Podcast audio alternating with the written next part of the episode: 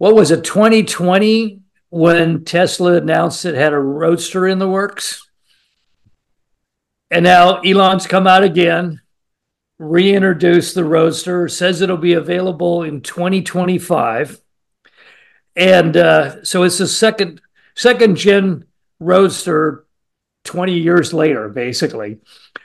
Uh, but it's kind of impressive. It looks like somewhere between a giant Miata and a electric Dodge Volt, and not Volt Viper. Looks like a Viper. Uh, and here's the thing: its estimated acceleration is utterly mind-boggling. I mean, we thought the insane mode on your car was impressive. Zero to 60 in less than one second. That's like a jet fighter going to afterburner. I mean, I don't even know if I want to be. Uh, for my first thought was, I don't know if I want to be on the road, like on an on ramp, near a car that's going zero to sixty in less than a second.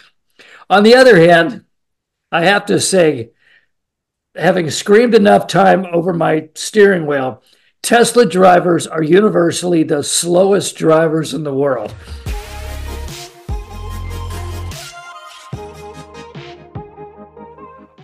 Hey, Scott, how are you? I'm well. Good to see you, Mike. Okay, well, we had an interesting week. I mean, we don't normally talk about music a lot on this show, even though you listen to a lot of music. I used to be a rock record critic, but uh, the music world is kind of in an uproar right now because Capitol Music Group, we talked about this before, how they were starting to pull some of their artists off of TikTok.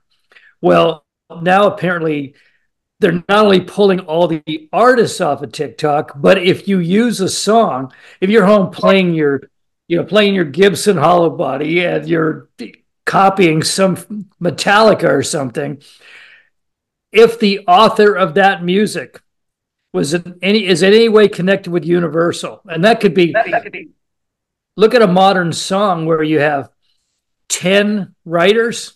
If any of them are connected with Universal, they're going to take you off TikTok. This is a huge number. I mean, I, I was just looking at the results. TikTok estimates TikTok estimates only 20% to 30% of its content will be affected. But the reality is it's probably closer to 80%. Last year, the number of uh, TikTok videos containing music by upload was more than 80% which is more than YouTube, Instagram, and well, put aside YouTube, Instagram, and Facebook combined. So this is pretty intense now. I mean, Universal is playing for keeps, and in in taking off all music with any creator connected with Universal takes off all those creators that also may be from Sony uh, or others or indies or other sources. So Universal is dragging the entire music ownership industry into this battle with TikTok? You know, I think this is actually more of a battle with AI. I think for a while, music companies that are struggling to get their product out there, after all, physical music hasn't sold much unless you're Beyonce or Taylor Swift in years. And they sort of relied on social media to get things out there and to pass the songs around. And in the case of TikTok, even bring back songs that sort of come back for a second life. But now, with AI able to copy a voice or copy music, I think these music companies are feeling even more threatened, and understandably so. And they have to figure out how to protect their intellectual property in ways that they haven't had to worry about before. It's not just, oh, this thing popped up on YouTube or TikTok or wherever. Now they really have to protect the source code of it all. And so I think this is sort of a, a shot against the bow uh, to tell these um, companies like TikTok that spread it. Hey, you've got to have the actual real music and the real song. And I think the, the enemy here is not so much TikTok as uh, AI. And, and I just don't think, much like when Napster came up and music business didn't really know what to do about it, I think AI represents another existential crisis for the music business don't we like go back 120 years for uh-huh. another example of this? Like whoever owned the sheet music, were perfectly willing to let people record the songs or play them at home. But then they began to try to realize that they were uh-huh. giving away the store, so they were trying to reel it in. We own, we own the rights to the music. We have the sheet music. If you want to record it, you got to pay us royalties.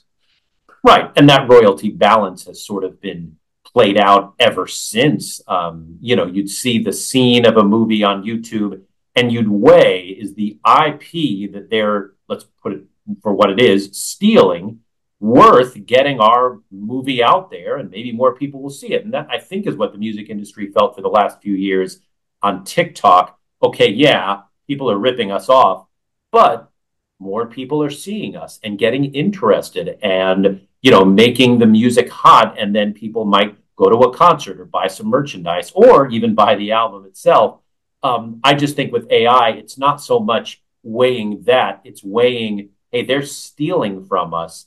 And yeah. even if that version of the song goes on TikTok, we're not getting any credit. We're not getting any of the the sort of benefit.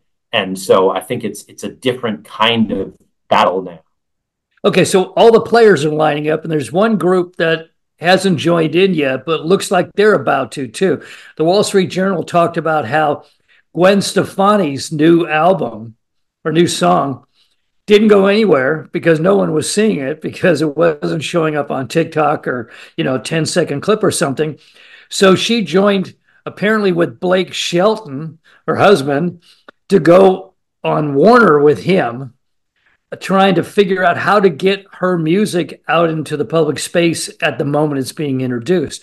Are we going to see the artists now joining into this battle as well? I mean, is this going to be all the way across the music industry trying to finally set standards on usage and AI and gathering content and all of that? Yeah, I mean, for an artist, whether you're as big as Gwen Stefani or not, having a record label behind you, and in these days, a record label could actually be a giant media company that does so much more, including trying to get your music on social media, and including, in this case, of what you just mentioned, uh, having legal representation to make sure you're not being ripped off by the machine.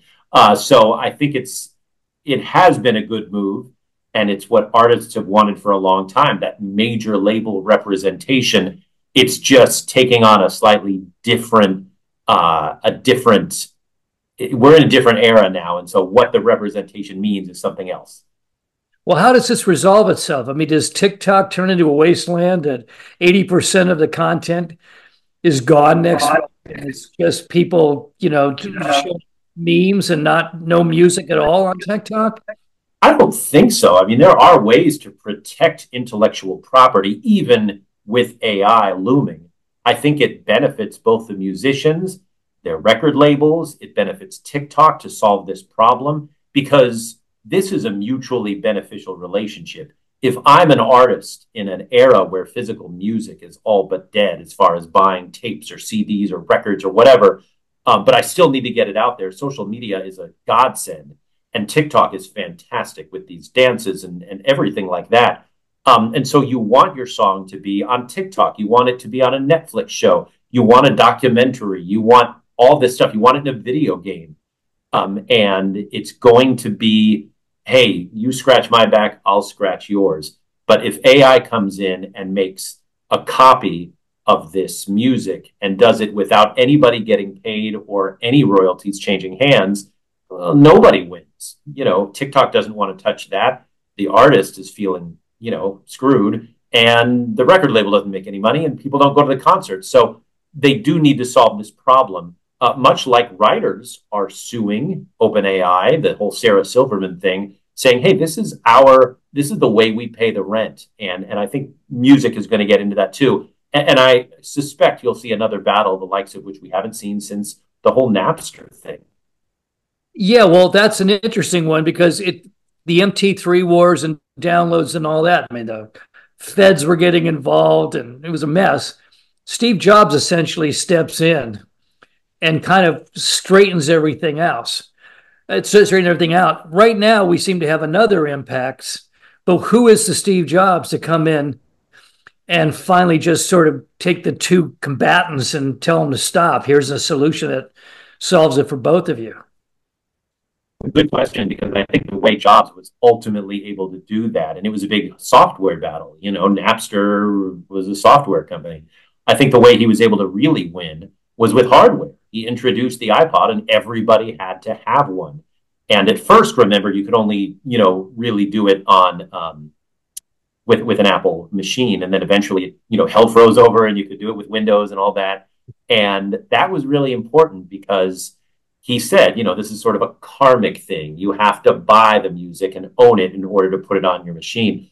Um, and and then of course streaming took over, and there's still some payments, not a lot, but you know between the likes of Spotify and the artists. So I don't know who wins. I just wonder if the savior here is TikTok or maybe Spotify, because really it's not Napster they're fighting against anymore, but just these machines that can scour the internet and steal Gwen Stefani's music and steal, you know, whoever is writing the songs, their words, and, and that's detrimental to everybody. So maybe the winners or the you know the savior is, is a Daniel Ek or or you know whoever is is running some of these social media machines that really do help the artists get yeah. their music out when um, you know people aren't listening to the radio as much and, and again not buying the actual physical product well it's certainly a better solution coming to some kind of resolution on that than the napster model originally which was people want kids want their music and if they have to they'll steal it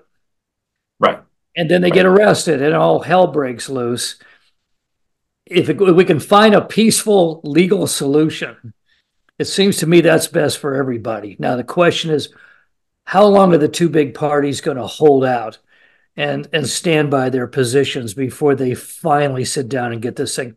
The Fed's going to have to come in like they do with uh, management uh, labor battles over the last hundred years. They may, or it may be litigated in court, or the two sides may realize they kind of need each other. Uh, but the big target right now is AI, and that's what writers are worried about. It's what the movie industry is worried about. There was a huge strike. It's what all IP is worried about right now. And if you're an IP lawyer right now, uh, you know it's sort of like being a stock option person at a chip, chip company. You're in a, you're in a really good position when it comes to yeah, AI. You're going to make a lot of dough. Okay, yeah. next topic: Tesla. What was it? 2020 when Tesla announced it had a roadster in the works. And now Elon's come out again, reintroduced the Roadster, says it'll be available in 2025. And uh, so it's the second second gen Roadster 20 years later, basically. Uh, but it's kind of impressive. It looks like somewhere between a giant Miata and a electric Dodge Volt, and not Volt Viper. Looks like a Viper. Uh, and here's the thing: its estimated acceleration is utterly mind-boggling. I mean, we thought the insane mode on your car was impressive. Zero to 60 in less than one second. That's like a jet fighter going to afterburner. I mean, I don't even know if I want to be. For my first thought was, I don't know if I want to be on the road, like on an on ramp near a car that's going zero to 60 in less than a second.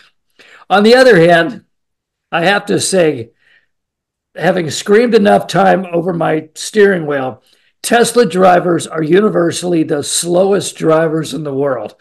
They may have cars that look like I feel like ICBMs tipped over on the side, or at least that capability. They're always the slowest guy in traffic. So maybe you know that one less than one second zero to 60 just doesn't fit with the mentality of both of most tesla drivers. But i dread the day when we see high school kids hurtling down a quarter mile in an eighth of a second.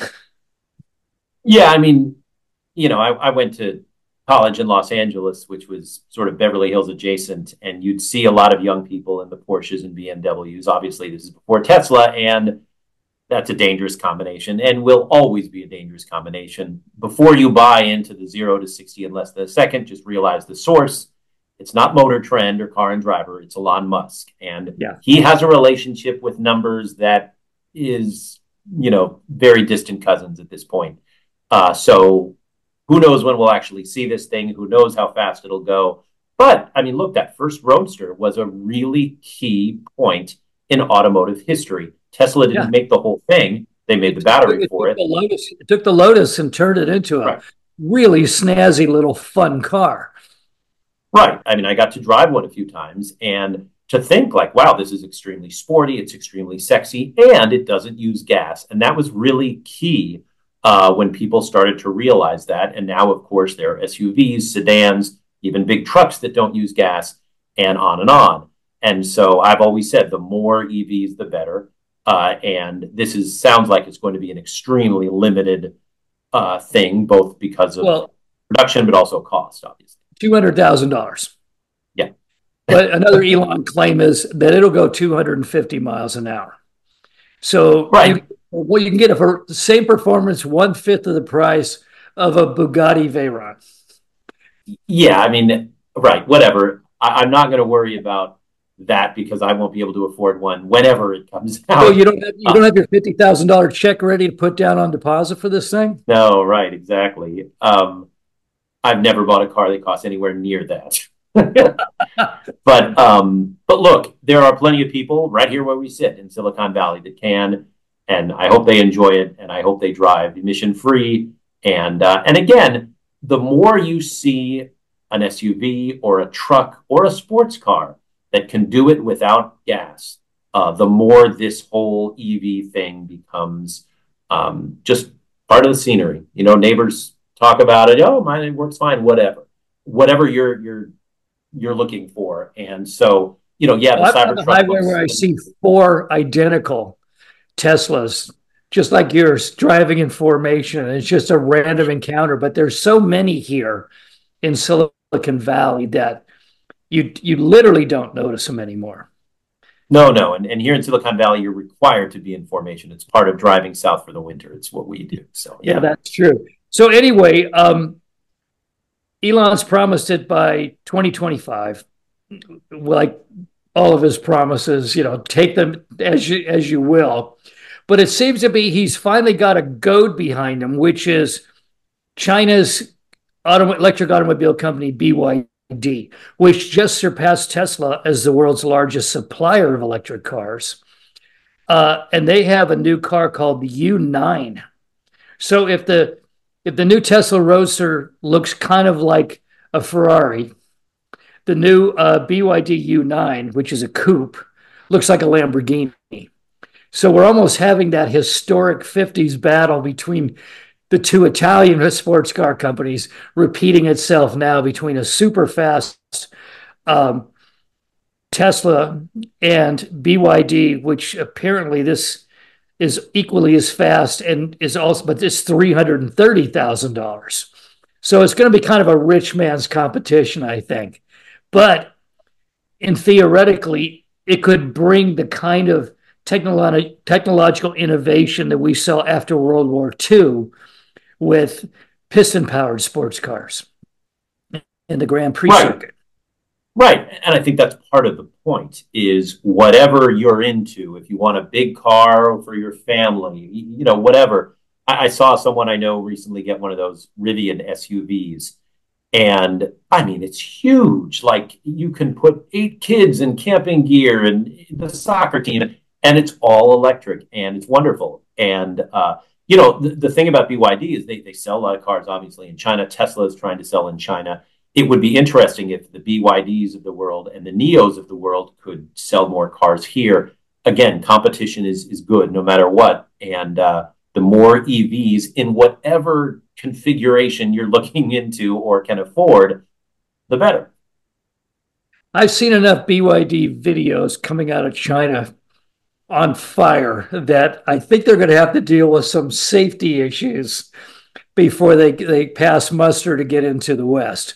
But that's a that's an impressive looking car, and uh, I suspect we'll see both types of cars on the road here in the valley within a year and a half or so. So, so. get out of the way, Scott. They're coming past. uh, okay, on the same topic, this week Apple abandoned its electric car. Now, this always kind of stuck struck me as a pipe dream. It's so far out of Apple's wheelhouse that you know we see companies like that that have so much money to burn.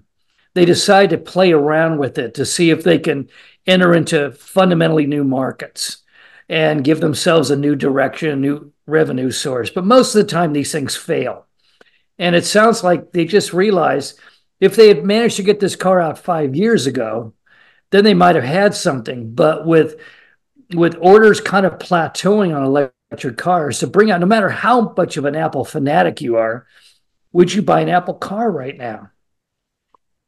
Yeah, the thing about the Apple car, and, and first, I was always amazed at the secrecy. We never saw any part of this thing. Just and I always, coming out of a coming behind a fence in Sunnyvale, if I remember right.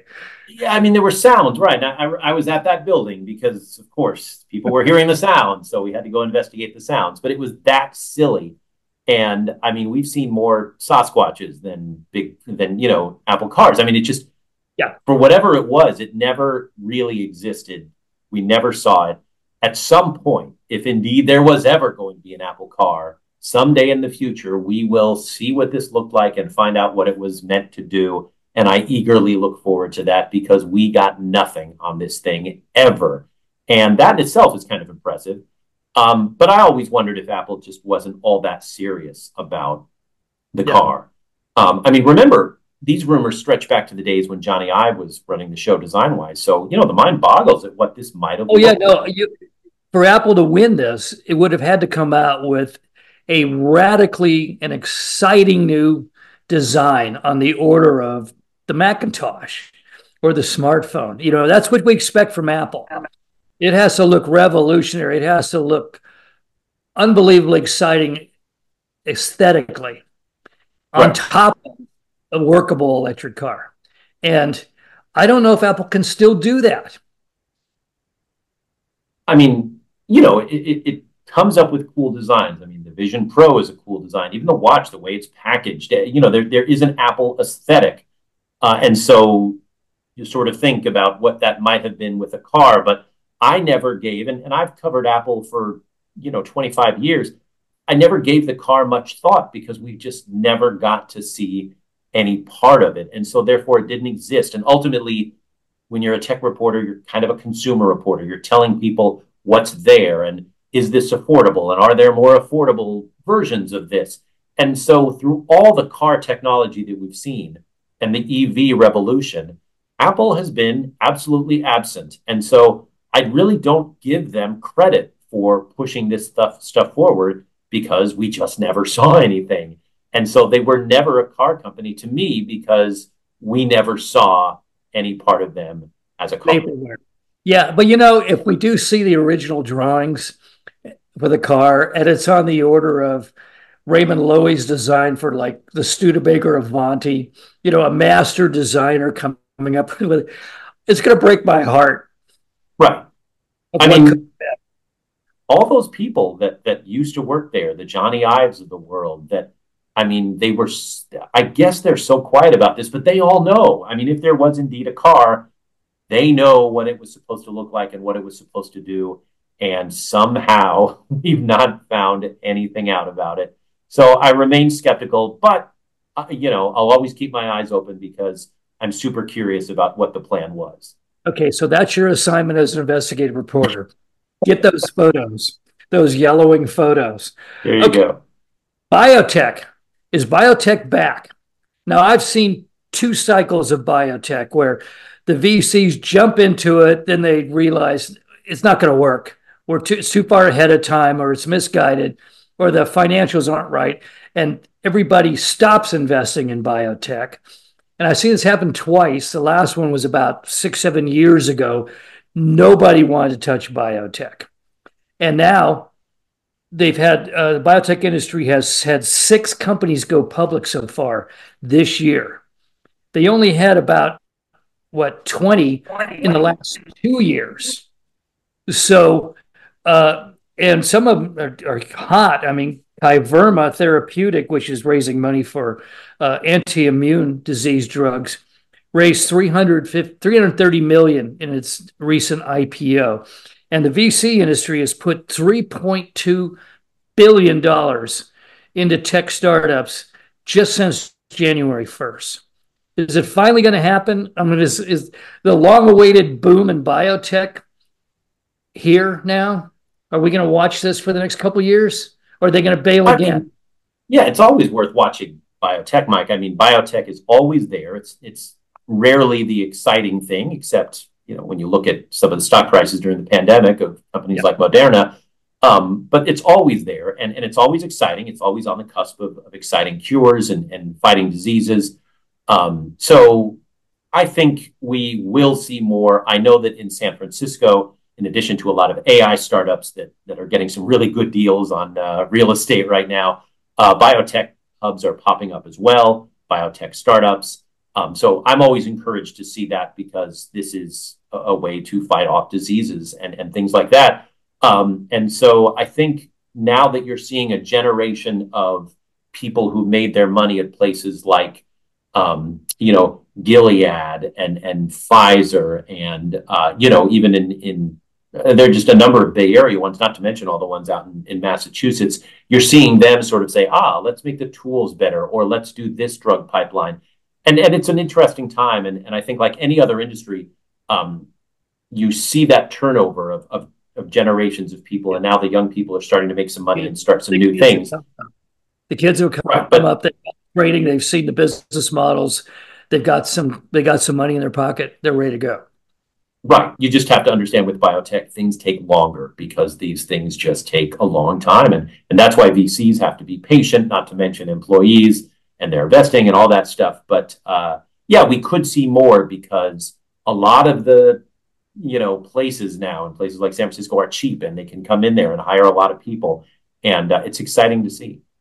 I've covered biotech a lot, including companies going all the way back to Maryland for the FDA hearing. And that's the scariest industry there is. You can spend hundreds of millions of dollars, spend years developing a product, make your presentation for FDA approval, and by one vote, you can lose and everything goes away. Scary industry. We think tech is scary, biotech. Man, you got to have you got to have nerves of steel to be in that industry. Okay, um, who's the hottest employer in Silicon Valley? Want to guess? I think you can guess right now. The hottest employer? You mean by hiring? Yeah. Who wants to? Where, where does everybody want to work right now? I would imagine NVIDIA, maybe OpenAI. NVIDIA. NVIDIA. NVIDIA. All right. Hefty salary packages. Uh, apparently, your moment you're hired, you're giving a lot, given a lot of responsibility, which is kind of unique because the company's moving so fast. They're not spending time getting apprenticing you or training you. You're you're taking on something big, and of course, stock options.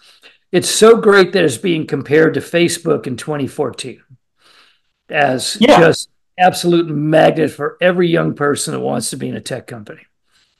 And really, what do they do? They're a chip company. It's so funny how those then those chip companies are now front and center. AMD all time high, Nvidia two trillion dollar market value, uh, super microcomputer. I think a year ago it was trading at something like twenty dollars. Hit a thousand earlier this year it's amazing what the AI bump has given some of these chip companies. And yeah, NVIDIA has always been one of the cooler ones. It starts from the top. All praise to Jensen Huang. That guy, employees love him. The Valley loves him. VCs love him. Investors love him. Uh, you know, he's just running the show right now. And I'll throw in uh, Lisa Su of AMD. Just very, very charismatic leaders who have waited until this thing blew up and we're absolutely ready with what the AI world needs. I saw my first AMD AI commercial the other day, and it was sort of like, hey, we're here too. We're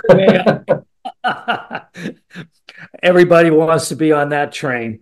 Okay, uh, real quick. Uh, Thursday, the NASDAQ reached a record high for the first time in two years. Uh, largely driven by the big t- tech stocks, especially Nvidia. I mean, Nvidia is going to be on our tongues for a while here. And finally, what's the what's the newest financial uh, technique in tech? Have you heard about this? The private IPO, which is current smaller shareholders holding stock options mostly sell directly to larger, bigger investors. So they're they're they're cashing out, but it's done in a systematic way. Now this has been going on a long time. Years right. ago, years ago, somebody I knew approached me and said, "Hey, you want to buy my Twitter stock?" This is when Twitter was never going to make money and all of that, and I couldn't, of course, because not in the business we're in. We're not buying and selling stocks we cover, but it was interesting. I can't. It wasn't. He wasn't going to wait for the IPO. He wanted to sell privately to somebody who would pick up the stock privately and hold it for the IPO. And apparently, this is becoming much more of a common thing. Uh, it suggests, you know, the Valley's always coming up with interesting new financial models on how to how to make stuff happen. we've seen weird organizations of stocks and you know companies going public that aren't really companies but ideas of investing in companies. Now we seem to have kind of private exchanges going. Yeah you know this sort of secondary market has existed for a while and it benefits both sides. For the employees who have these options they can unlock some of them especially if a company like remember how long uber stayed private and how long spacex has still stayed private but they've opened that door through these companies to say you can sell some of your shares. So the employee benefits and feels good about it. Also, if those shares are priced, it gives a company a way to value itself. I think that's how SpaceX did it recently. If its shares are worth, I don't know, $80 a pop, we can say we're a $70 billion company because that's what each share is valued at. And so both sides sort of get to gauge and make a little money and, uh, you know, I wonder if it's also a way to keep some of those employees from fleeing and yeah. just saying, look, I've got a ton of stock. I'll go somewhere else while this vests, but I'm not going to be frustrated sitting here while you stay private. Instead, it's like, hey, you can unlock some of that wealth while still yeah. working here, and kind of everybody wins. Because now they do it. They, well, they can't go to Silicon Valley Bank anymore and say, I own this many shares because right employees used to borrow off their options to go buy that, you know, Ferrari. Now they'll they'll be able to actually get cash out. How long do you think it'll take before the government gets, steps in on these and starts regulating these private exchanges? Uh, it's it's got to be being done already. Uh, you know, this is not Bitcoin here. This is not untraceable. This is capital gains, stock yeah. trades, and so it's profit. It's regulated. It's taxed. Um, I've already heard from a couple of banks here in Silicon Valley that are kind of startup banks, and they want to have the relationships with these investors and VCs that Silicon Valley Bank did. And so even that's making a comeback. Okay, well, we'll see. Uh, I wonder how much stuff's going to go under under the table since it's not really being that closely watched. So, doubt anyway. that much of that will go under the table. It's probably pretty closely watched. Yeah. Okay, uh, that's it for now, folks. You can find us on Spotify, Anchor, Google Podcasts, Apple Podcasts, and of course, YouTube. You can see Scott on Facebook and X, and of course, almost every weeknight on NBC Bay Area. He's probably running off to the studio right now. And me occasionally, almost everywhere in the world on the BBC radio show Business Matters. Have a great weekend. We're going to take a little break, and we'll see you in three weeks. So uh, have a great weekend and bye bye.